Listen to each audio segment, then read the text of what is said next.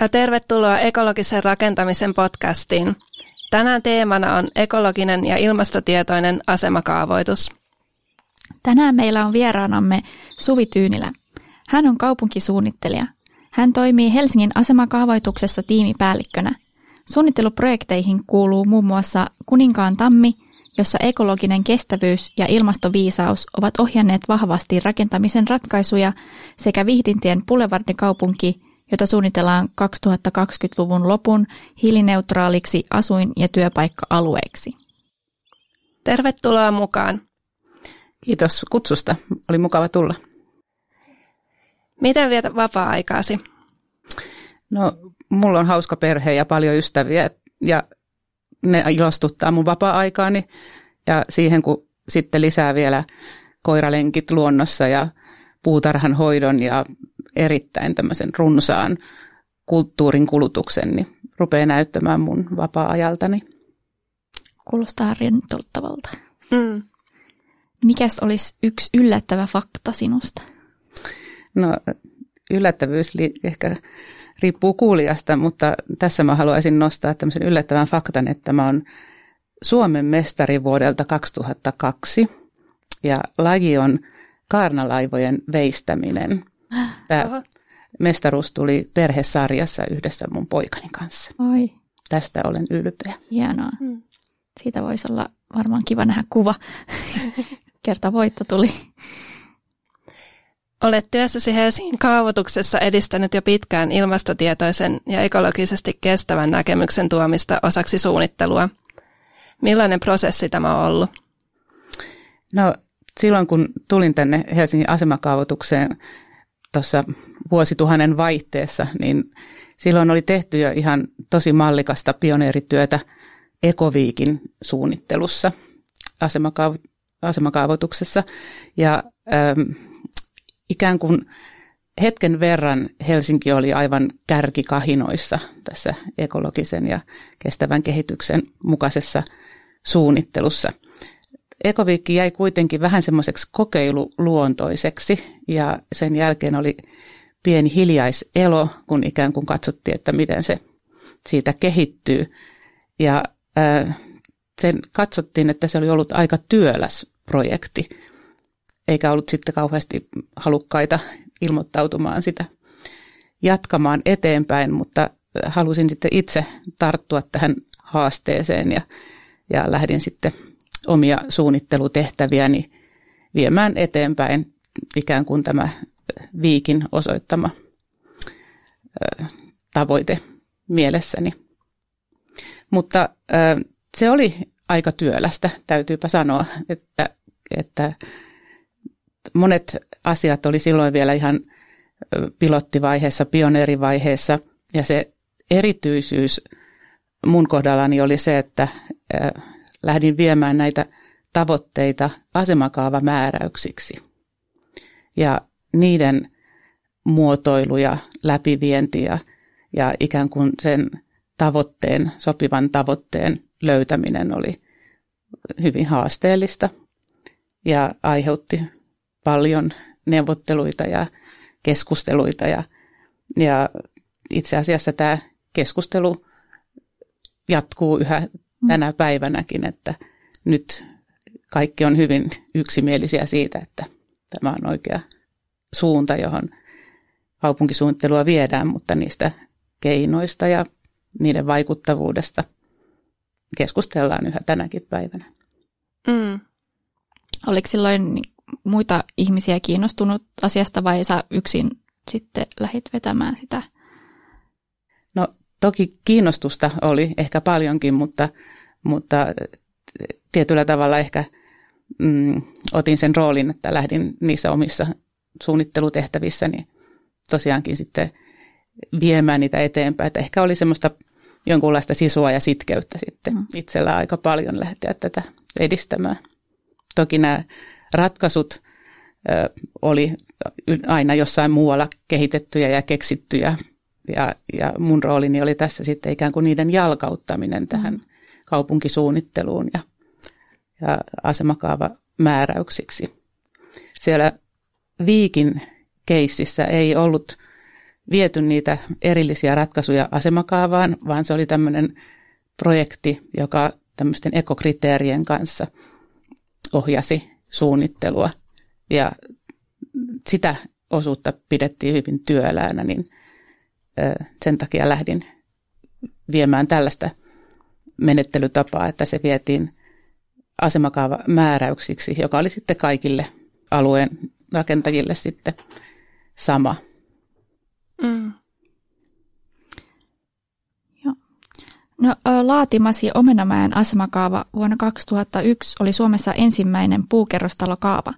Puu on ekologinen raaka-aine ja ainoa teollisesti merkittävä rakentamisessa käytettävä uusiutuva luonnonvara. Miten koet puurakentamisen? Tulisiko tulevaisuudessa rakentaa enemmän puusta? Aivan ehdottomasti ja se tulevaisuus on mielestäni jo nyt.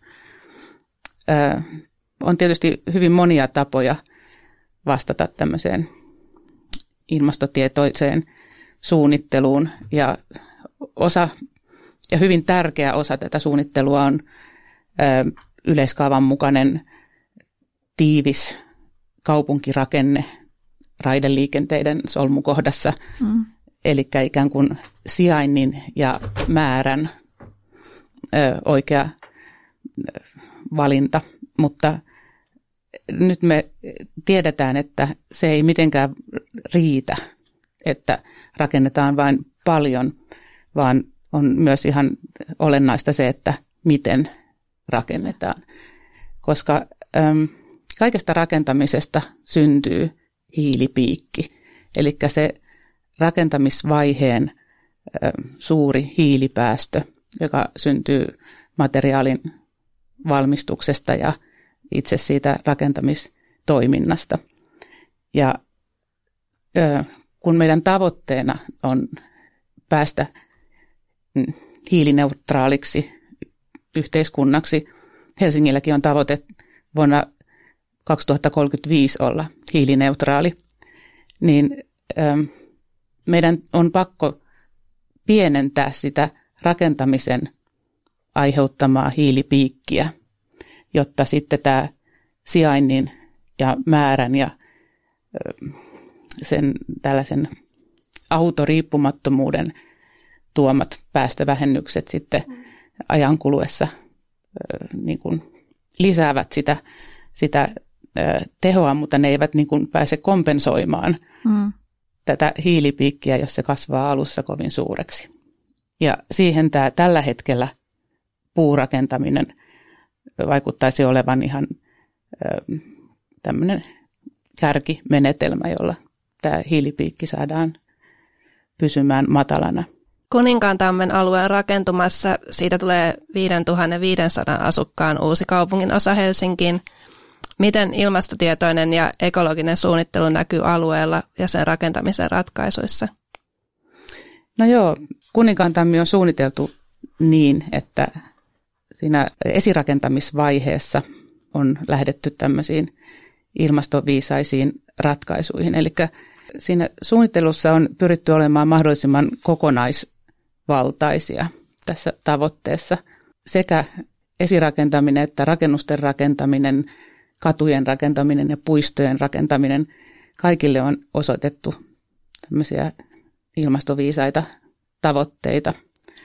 Ja kun se on tarpeeksi voimakkaasti siinä alueen suunnitteluvaiheessa ilmaistu, niin se myöskin tuottaa siellä tulosta ja saadaan ikään kuin semmoinen tietty laatutaso koko sille alueelle.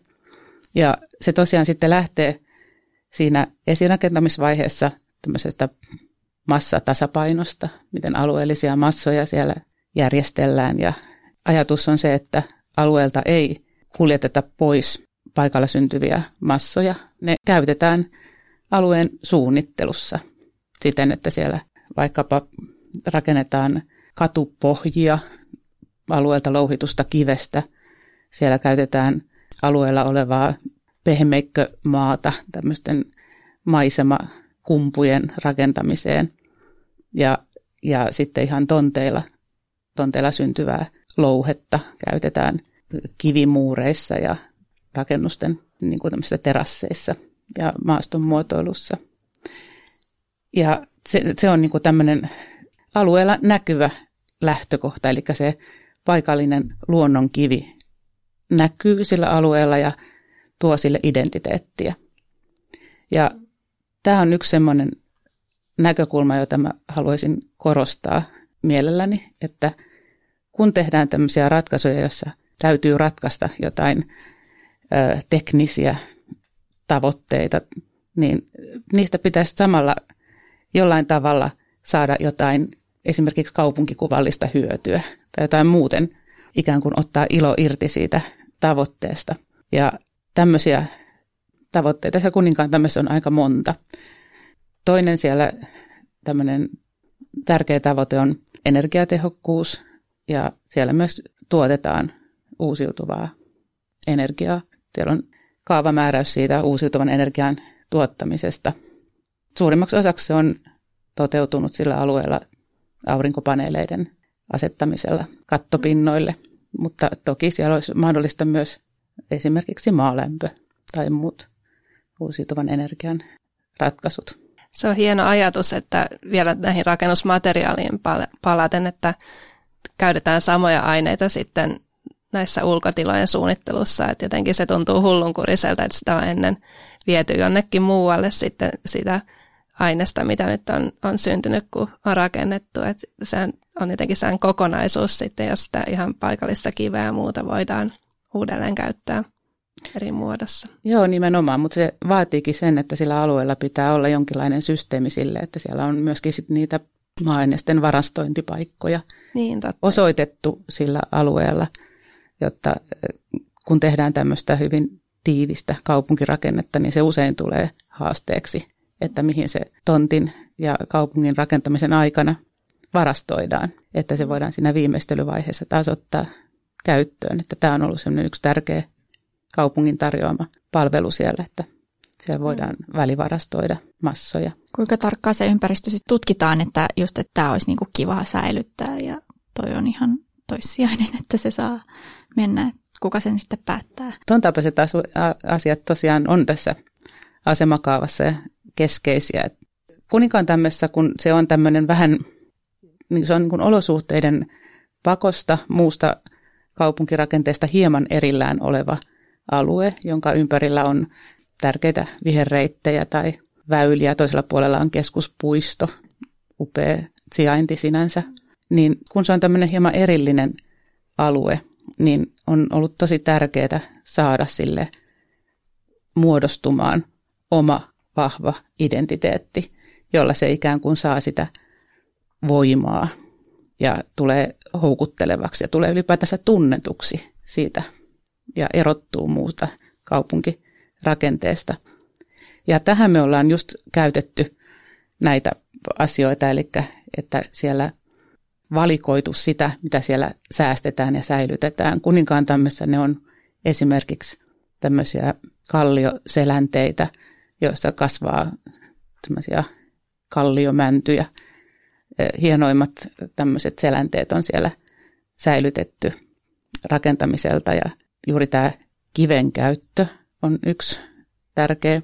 Muuten voisin jatkaa vielä sen verran tästä kuninkaan tämän tavoitteista, että semmoinen tosi tärkeä tavoite siellä on kävelijän näkökulma. Rakenne on suunniteltu niin, että siinä on tämmöinen spiraalin muotoinen katurakenne, joka mahdollistaa sen, että, että alueen keskelle jää tämmöinen kävelyalue. Sieltä ulkolaidolta ajetaan tonteille ja pysäköintiin. Ja sitten se alueen ihan keskimmäinen osa on pieniä kävelykujia ja aukioita. Ikään kuin alue, joka laidalta toiseen pääsee tämän kävelykeskustan kautta. Ja siitä pääsee myöskin suoraan sitten näihin mm, niin kuin bussipysäkeille ja, ja tärkeisiin palveluihin, niin kuin kauppaan ja kouluun ja päiväkotiin.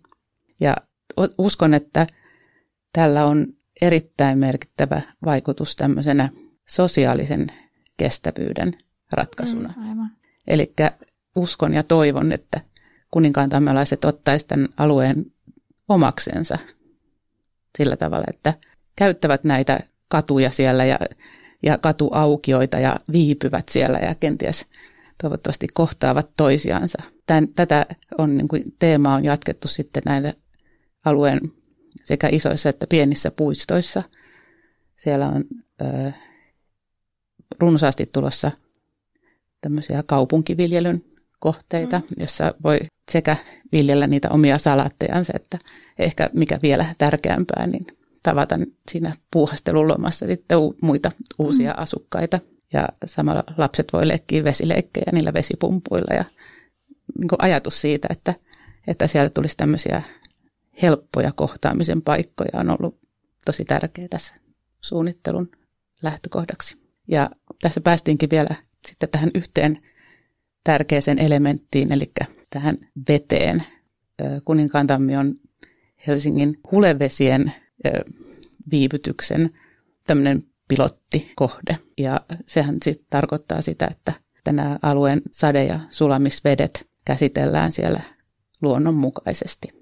Ja siihen on monenlaisia keinoja. Täällä kun tämä on ollut tämmöinen pilottialue, niin niihin on panostettu aika tavalla, että siihen liittyy nyt ensinkin korttelialueilla, jokaisella korttelipihalla on tämmöinen sadepuutarha, joka viivyttää katolta tulevia sadevesiä ja sitten niitä pihojen omia sadevesiä sitten kasvillisuuden avulla. Ja monet kattopinnat täällä kuninkaantammissa tulee olemaan viherkattoja. Täällä on sellainen kaavamääräys, että kaikki matalien rakennusten kattopinnat tulee viherkatoiksi. Eli yksikerroksiset ö, talousrakennukset, pyöräkatokset, kerhorakennukset, ihan kaikki varastorakennukset tulee kaikki olemaan ö, viherkattoisia. Sen on kiva, kun sit näkyy niin kuin ylhääpäin, kun katsoo ikkunoista, niin on viherkattoja. Niin. Ja varmaan ihan katutasostakin näkee, niin. katsoa pidemmälle. Totta. Joo, kyllä se siellä, kyllä siellä kaupunkikuvassa, kaupunkikuvassa näkyy. Ja lisäksi se on kyllä oikeastaan hämmästyttävän suuri määrä pinta-alaa, se, mm. se joka peittyy kaikilla tämmöisillä vähän niin kuin toissijaisilla talousrakennuksilla. Mm. Eli sillä on ihan merkitystä tässä, tässä ikään kuin läpäisevän pinnan lisäämisessä mm. tällä alueella. Onko siellä kokeiltu mitä näitä asfalttipäällysteitä, mitkä jotenkin imeviä, eikö sellaisiakin ole maailmalla myös jossain?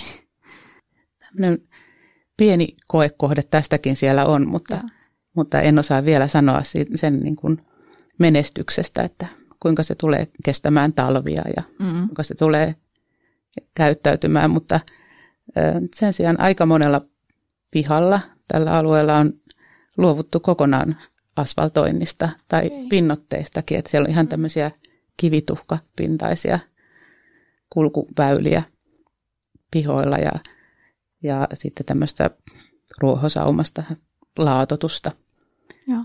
tai vastaavia, että tämä tämmöisen läpäisemän pinnan lisääminen on ollut ihan tärkeä tavoite. Ja tämä tosiaan sitten on semmoinen asia, joka, joka sitten myöskin kaduilla näkyy, eli myös katuvedet kaapataan tämmöisiin ö, ikään kuin katualtaisiin, kasvillisuusaltaisiin. Ja viivytetään niitä matkalla sitten tämmöiseen alueelliseen isoon puistoon, joka siellä parhaillaan rakennetaan monen hehtaarin kokoinen puistoalue, jossa ihan alusta asti lähdetään rakentamaan puroja, patoaltaita, jotka viivyttää niitä vesiä. Ja koko puisto on suunniteltu niin, että silloin oikein semmoisen suuren rankkasateen tapahtuessa, niin se annetaan hallitusti tulvia mm. ääriään myöten – tämmöiselle tulvaniitylle. Että se voi hetkellisesti muodostaa sinne puistoon tämmöisen, tämmöisen aikamoisen lammikon, pienen ja. järven, joka sitten ajan kuluessa sitten sitten palautuu hitaasti sitten takaisin sinne uomiinsa. Ja ö, aina on sitten hallittu se veden kulkeutuminen siitä eteenpäin vesistöihin. Mm. Tällä alueella on kaksi isompaa jokea, johon sitten avouomia pitkin vedet päästetään. Joo. Kuulostaa kyllä tosikin mielenkiintoiselta ja hauskalta ympäristöltä. Et mielenkiinnolla odotetaan, että miltä se tulee sitten lopulta näyttämään. Ja... Milloin tämä ympäristö on sitten valmis? Mä olin siellä muutama viikko sitten ja oli ihan niinku uskomattoman hienon näköistä jo silloin, vaikka, vaikka rakennukset oli vielä rakenteilla, mutta ihan saa niinku erintyinen ympäristö jo tässä vaiheessa. Mikä, mikä se niinku tavoiteaikataulu sen suhteen on? No tosiaan alue on ehkä, ehkä kohta puolivälissä rakentamista nyt, että, että kyllä se menee sinne 20-luvun puoliväliin, että se on kokonaan valmis, että siellä on mm. niitä useita korttelialueita vielä rakentamatta. Sinne on muun muassa tulossa aika runsaastikin näitä puukerrostaloja.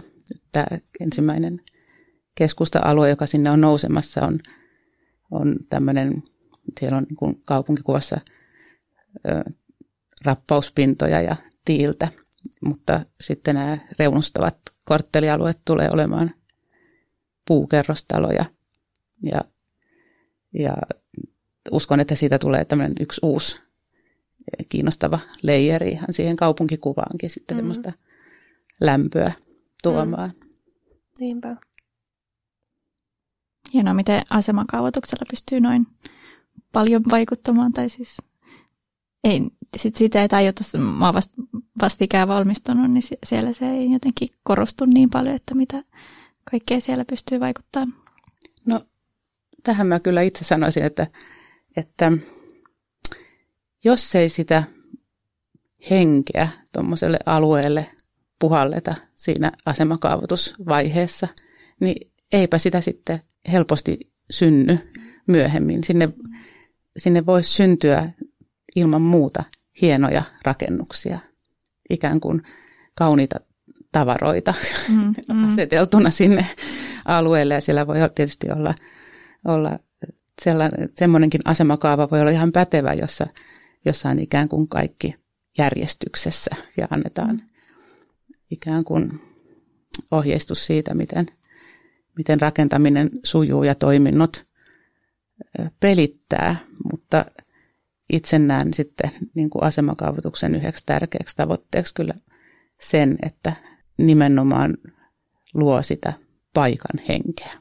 Mm. Ja täällä kuninkaan tämmössä se paikan henki muodostuu niin kuin ehkä kolmesta semmoisesta pääosasta. Ensimmäinen on tämä ilmastoviisas suunnittelu. Toinen on tämä tämmöinen yhteisöllisyys. Ja kolmas on se, että siellä pitää olla hauskaa asua. Näistä se ikään kuin rakentuu. Hyvä kolminaisuus. Boulevardisointi on ollut ei esillä tässä viime aikoina ja tällä hetkellä vedät parhaillaan Vihdintiä Boulevardikaupungin suunnittelua. Millainen on 2020-luvun lopun hiilineutraali asuin- ja työpaikka-alue? No, se onkin hyvä kysymys ja tosiaan nämä, nämä kaupunkibulevardit oli erittäin tärkeä osa Helsingin uuden yleiskaavan tätä tämmöistä kestävän kehityksen mukaista uutta tiivistämisajatusta. Ja me ollaan hyvin alussa tässä ensimmäisen Boulevardin suunnittelussa, eli siihen kuuluu Huopalahden tie ja Vihdin tie. Eli suunnitellaan lisää Munkkiniemeä, Haagaa ja Pitäjänmäkeä Helsinkiin.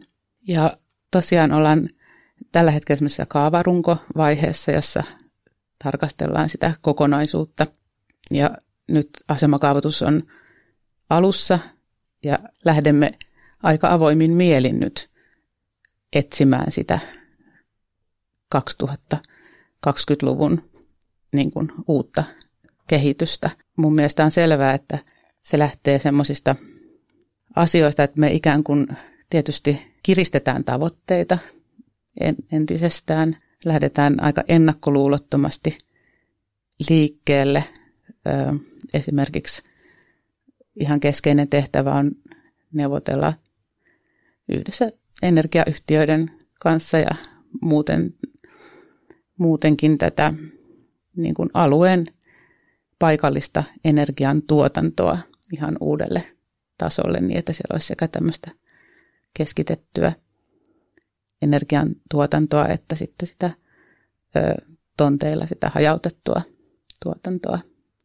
Että alueen lämmitysjärjestelmä tulee olemaan yksi tärkeä osatekijä tässä ratkaisussa. Siellä varmasti otetaan käyttöön jonkinlaisia hiililaskureita niin, että me voidaan jollain tavalla entistä paremmin todentaa, että mitä mikäkin rakentamisen ratkaisu vaikuttaa. Lähdetään siitä niin kuin liikkeelle, että tästä tulee hiilineutraali uusi rakentamisalue Helsinkiin. Kun koko Helsinki tavoittelee hiilineutraaliutta vuonna 1935, niin se tarkoittaa ilman muuta sitä, että nämä uudet nyt suunniteltavat alueet on oltava niitä kärkihankkeita, jotka näyttää suuntaa ja on edelläkävijöitä tässä asiassa. Lisäksi mä näkisin, että on selvä juttu, että tällä alueella tullaan tätä puurakentamista paljon osoittamaan. Puurakentaminen ei sinänsä ole itseisarvo, mutta sen tärkeä ominaisuus on, on nyt se, että se on niin kuin näistä meidän tämän hetken ö, tuotteista tai rakentamistavoista nyt se energiatehokkain ja tarjoaa myöskin tämän, tämän tämmöisen hiilivaraston siihen materiaaliin säilöytyvän hiilivaraston. Ja se on syy, miksi sitä nyt mielestäni kannattaa asemakaavalla edistää. Sekä siksi, että itse tämä puualan, mm, itse, itse nämä puualan toimijat ikään kuin saavat sellaista tulevaisuususkoa, näkevät, että tämä ei jää koerakentamiseksi. Rakentamismahdollisuuksia on yhä niin kuin tulevaisuudessa ja saisivat sellaista uskoa siihen, että heidän kannattaa kehittää omaa tuotettaan. Mutta onko se sitten suomalaista puuta, mitä käytetään siihen rakentamiseen? No näinhän se pitäisi olla ja tämä on se tavoite, mihin pitäisi päästä. Ja niin. juuri tästä syystä että sitä alaa tulisi kehittää mm. siten, että saadaan suomalaisia tuottajia, suomalaista materiaalia. Ja mun käsitykseni mukaan tämä kehitys tapahtuu vain silloin, jos, jos sillä alalla on tarpeeksi luottamusta tulevaisuuteen. Mm. Toinen tärkeä tehtävä tässä on tietysti ö, muiden toimijoiden sparraaminen. Eli niin kuin sanoin, että se itse puurakentaminen ei ole itseisarvo, vaan se vähäpäästöinen materiaali. Ja, ja tällä tavalla mielestäni asetetaan sopivaa painetta myös vaikkapa kiviteollisuuden, betoniteollisuuden suuntaan siten, että mm. sillä suunnalla nykyistäkin aktiivisemmin herättäisiin sitä omaa tuotetta kehittämään ja parantamaan vähäpäästöiseksi. Mm. Tämä on niin kuin kaikkien yhteiset talkoot. Joo. Voisiko puurakentamisen niin kuin lisäksi myös niin kuin, äm, käyttää niin kuin jo vaikka purettujen rakennusten materiaaleja tai, tai, suunnitella, tai määrätä, että suunnitella ne rakennukset purettaviksi sitten jonain päivänä, että ne olisi niin kuin, silleen uudelleen käytettävissä sitten tulevaisuudessa myös.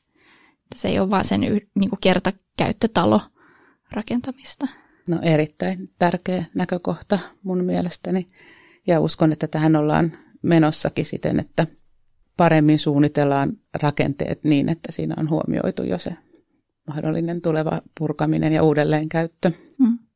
Ja uskoisin, että tällä hetkellä ongelmaksi voi muodostua se, että tällä hetkellä ei, niin kuin, rakenteet on niin monimutkaisia, että tämä kierrätys ei ole kovin helppoa. Niin. Ei ole niin paljon semmoisia yksiaineisia rakennusosia, jotka olisi sellaisenaan sitten käytettävissä jossain seuraavassa kohteessa. Ja tätä voisi kyllä miettiä ja ehkä vähän yksinkertaistaa mm.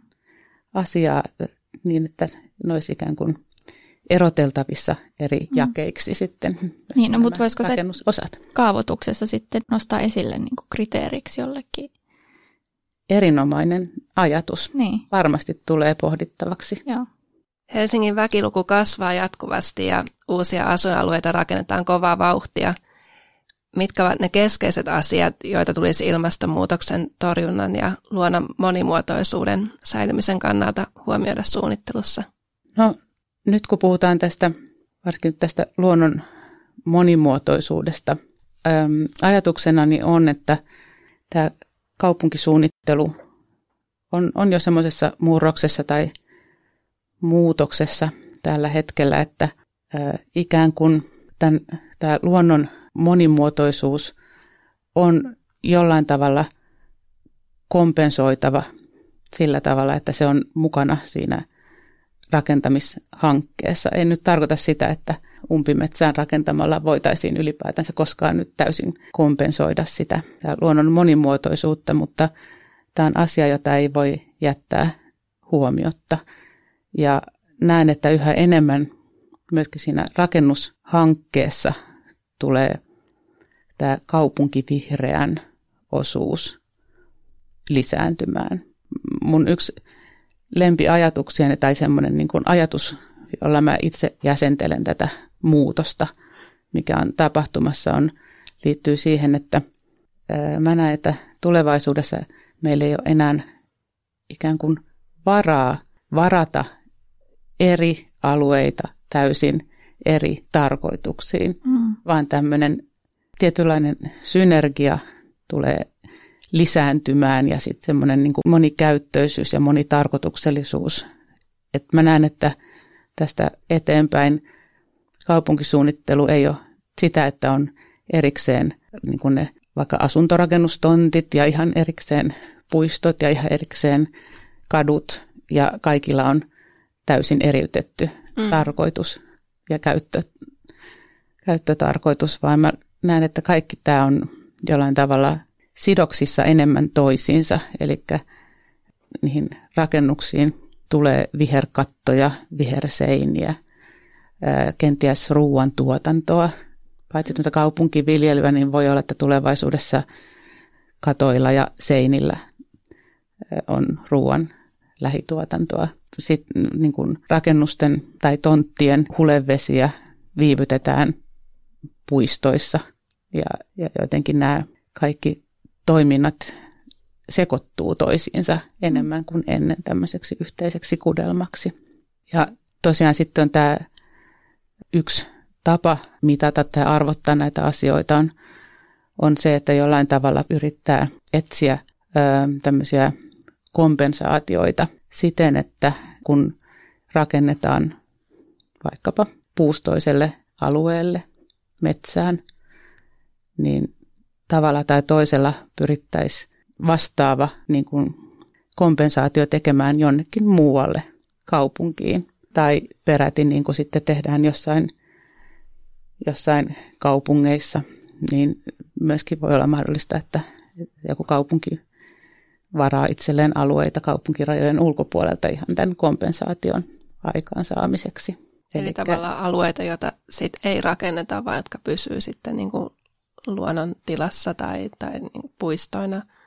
Ja se tä- täytyy tarkoittaa myöskin sitä, että, että silloin aktiivisesti jonkunlaisia joutomaita metsitetään. Ihan selvästi mm. saadaan sitä mm. silloin jossain muulla alueella ikään kuin lisää vaikkapa puita istutettua. No millaisia kestävän kaavoituksen esimerkkejä löytyy muualta maailmasta? Sitä on aika paljon erilaisia teemoja eri kaupungeissa ollut meillä esimerkkinä ja esikuvana näissä suunnittelutehtävissä. Semmoisia, mitä tässä nyt voisi nostaa esiin, niin, niin heti tuossa meidän naapurimaassa Tukholmassa on hyvin edistyksellistä suunnittelua. Nyt siellä tällä hetkellä Norra Djurgårdsstadenin alueella suunnitellaan tämmöisiä esimerkiksi energiaratkaisuja, jossa on ihan hyvin, hyvin matala lämpöinen kaukolämpöverkko, noin 30 asteinen, johon sitten saadaan uusiutuvaa energiaa syötettyä muun muassa tämmöisillä energiapaaluilla nostettua energiaa. Hyvin tämmöistä ennakkoluulotonta, edistyksellistä. Aikaisemmin tähän, tähän ilmastonmuutokseen sopeutumiseen liittyen on esimerkiksi Malmöön kaupunki ollut erittäin edistyksellinen sekä viherkattojen että hulevesien suhteen. Ja Malmössä on myöskin ollut tämmöinen työkalu nimeltä Viherkerroin, joka on ollut meillä esikuvana ja otettu myöskin Helsingin oma versio käyttöön, jolla tämmöinen Excel-pohjainen työkalu, jolla pystytään mittaamaan vihertehokkuutta eri elementtien suhteessa tontin pinta-alaan. Tuleeko tähän ne katot myöskin sitten mukaan, jotka on, on ruohokattoja tai muita? No nimenomaan se on sellainen työkalu, joka lukee niin kuin siihen monia eri ratkaisuja voidaan lukea sen suunnitelman hyväksi. Eli voi olla viherkattoja, voi olla suuria puita, voi olla näitä hulevesiratkaisuja tai niitä läpäiseviä pinnotteita. Ihan vaan sen istutusten määrän lisäämistä tai muita vastaavia. No sitten vielä näistä, näistä muista kaupungeista, niin voisin mainita tietenkin vaikkapa tällä hetkellä Pariisissa ja Kööpenhaminassa ainakin on erittäin määrätietoinen politiikka viherkattojen lisäämiseksi ihan määräysten avulla. Tietysti Kööpenhaminassa myöskin sitten tämä pyöräilykulttuuri on ollut tietenkin tämmöinen, joka on Helsingin suunnitteluun erittäin paljon vaikuttanut tai ylipäätänsä maailmalla nostanut tätä pyöräilykulttuuria. Joo. Suomessa on lukuisia kuntia, joiden väestömäärä myös pienenee. Miten resurssiviisas ja kestävä kaupunkirakenne merkitsee näissä taajamissa? Se on mielenkiintoinen kysymys, johon en ole niin vahvasti paneutunut, kun olen toiminut täällä Helsingissä, jossa tämän ajan kysymys on tähän kasvuun mm. vastaaminen tai kasvutarpeeseen vastaaminen. Mutta olettaisin, että semmoinen viisain tapa tähän suhtautua olisi joka tapauksessa sellainen, joka olisi lähtökohdiltaan aika samantapainen kuin, kuin tämmöisessä kasvukaupungissakin, eli se, se määrä uutta rakentamista, mitä, mitä alueelle nyt syntyy, niin tulisi sijoittaa niin, että se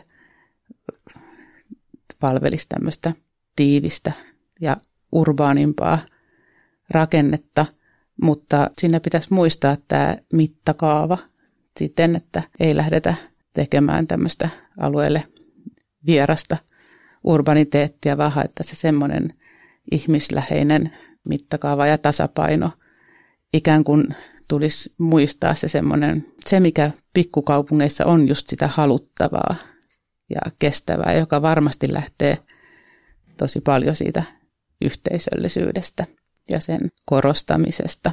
Ja silloin tosiaan tämä tämmöiset jakamistalouden ratkaisut voisi tuoda vastauksia esimerkiksi tämmöisiin semmoisten alueiden pärjäämiseen, jossa haluttaisiin niin kuin vähentää autoriippuvuutta, mutta ei saada tämmöistä perinteistä joukkoliikennettä tarpeeksi tehokkaasti, mm. niin varmasti siitä voisi löytyä tämmöisiä välimuotoja, ratkaisuja, joilla tämä liikkumistarve voitaisiin ratkaista yhteisöllisesti mm. ja tämmöisen uusilla ratkaisuilla. Ja mä näen kuitenkin tämän niin kuin sellaisena asiana, että, että sitten tämmöisissä väljemmillä alueilla, kun jos ajatellaan ihan niin kuin vielä aika niin kuin pienempiäkin kuntia, joissa on ajateltu, että siellä on ollut vaikkapa, vaikkapa ruoantuotantoa tähän mennessä tämmöisiä siihen liittyviä elinkeinoja, niin voin ihan hyvin nähdä, että tulevaisuudessa voisi olla niin kuin muunlaista tuotantoa, voisi olla vaikka hiilinielujen tuotantoa, koska ajatuksenahan on se, että, että on tuotettava sitä, mitä mitä tarvitaan, joka, on, joka voi hyvinkin muuttua tulevaisuudessa. Että se, mikä, se arvostus siitä, mitä tarvitaan, se voikin nimenomaan olla sitten tämä ilmastonmuutokseen vastaaminen. Esimerkiksi voi, voi tuottaa uudenlaista elinkeinoa kunnissa. Ja silloin näen sen kaupunkirakenteen tiiviyden kuitenkin tärkeänä sitten mm. siinäkin tulevaisuudessa. Todella kaunis idea. Niin. Ja hyvä näkökulma kyllä asiaan. Mm. asemakaavoitus ohjaa monta toimintaa. Millainen on hyvä kaava? Tuleeko kaavan olla tarkka ja ohjaava? Tai onko parempi tehdä väljäkaava ja antaa mahdollisuus moneen? Mitä kautta syntyy hyvä ekologinen ja viihtyisä elinympäristö? No, tämähän on tämmöinen ikuisuuskysymys mm-hmm. ja lisäksi erittäin vaikeasti vastattava kysymys. Mä näkisin, että mun mielestäni asemakaava on aivan erinomainen työkalu esimerkiksi hyvän ekologisen ja viihtyisen elinympäristön muovautumiseen. Ja jotta se työkalu toimisi, niin silloin tulee ohjata tarkasti, mutta tulee ohjata tarkasti oikeita asioita. On erittäin tärkeää, että ei ikään kuin lähdetä vähäpätöisiä asioita määräämään liian tarkasti, mutta silloin kun asetetaan selkeät tavoitteet ja jopa ohjataan niiden, niiden niin kuin täyttämiseen tasapuolisesti kaikkia, niin uskon, että silloin syntyy parasta ympäristöä ja semmoista silloin siihen, kun tulkinnan varaa on vähän vähemmän, niin silloin siihen vastataan jotenkin helpommin, eikä lähdetä ikään kuin kaikesta etsimään niitä porsaan reikiä, kun kaikille on samat säännöt. Mä oon itse siinä mielessä tämmöisen aika tarkankin asemakaavan kannattaja, koska niin kaunis ajatus kun olisikin ikään kuin antaa kaikkien kukkien kukkia ja, ja ikään kuin vain mahdollistaa kaikkea mahdollista, niin silloin kun antaa mahdollisuuden kaikille, niin antaa mahdollisuuden myöskin siihen ikään kuin laadusta tinkimiseen. Mm. Eli kaikki, mitä määrätään, sen on jollain tavalla lisättävä sitä laatua. Muuten siitä ei kannata määrätä. Ja todella hyvä esimerkki tämä kuninkaan tammi, että miten niin kuin, on huolella mietitty kaavassa ja kaikki monet yksityiskohdat, niin silloin se tarina tavallaan sit toteutuu myöskin siitä, mitä on haluttu saada sille alueelle. Mm, omastakin mielestä siellä on itse asiassa aika persoonallisia rakennuksia, mm. jotka kuitenkin noudattaa alueen henkeä niin, että jos joku drone tiputettaisiin niin kuin kuvaamaan aluetta ylhäältä eikä yhtään tietäisi mihin se olisi tullut, niin aika nopeasti tunnistaisi, että mm. tämän paikan on oltava kuninkaan Mm. Loppuun vielä viimeinen kysymys. Mikä on viimeisin ekotekosi?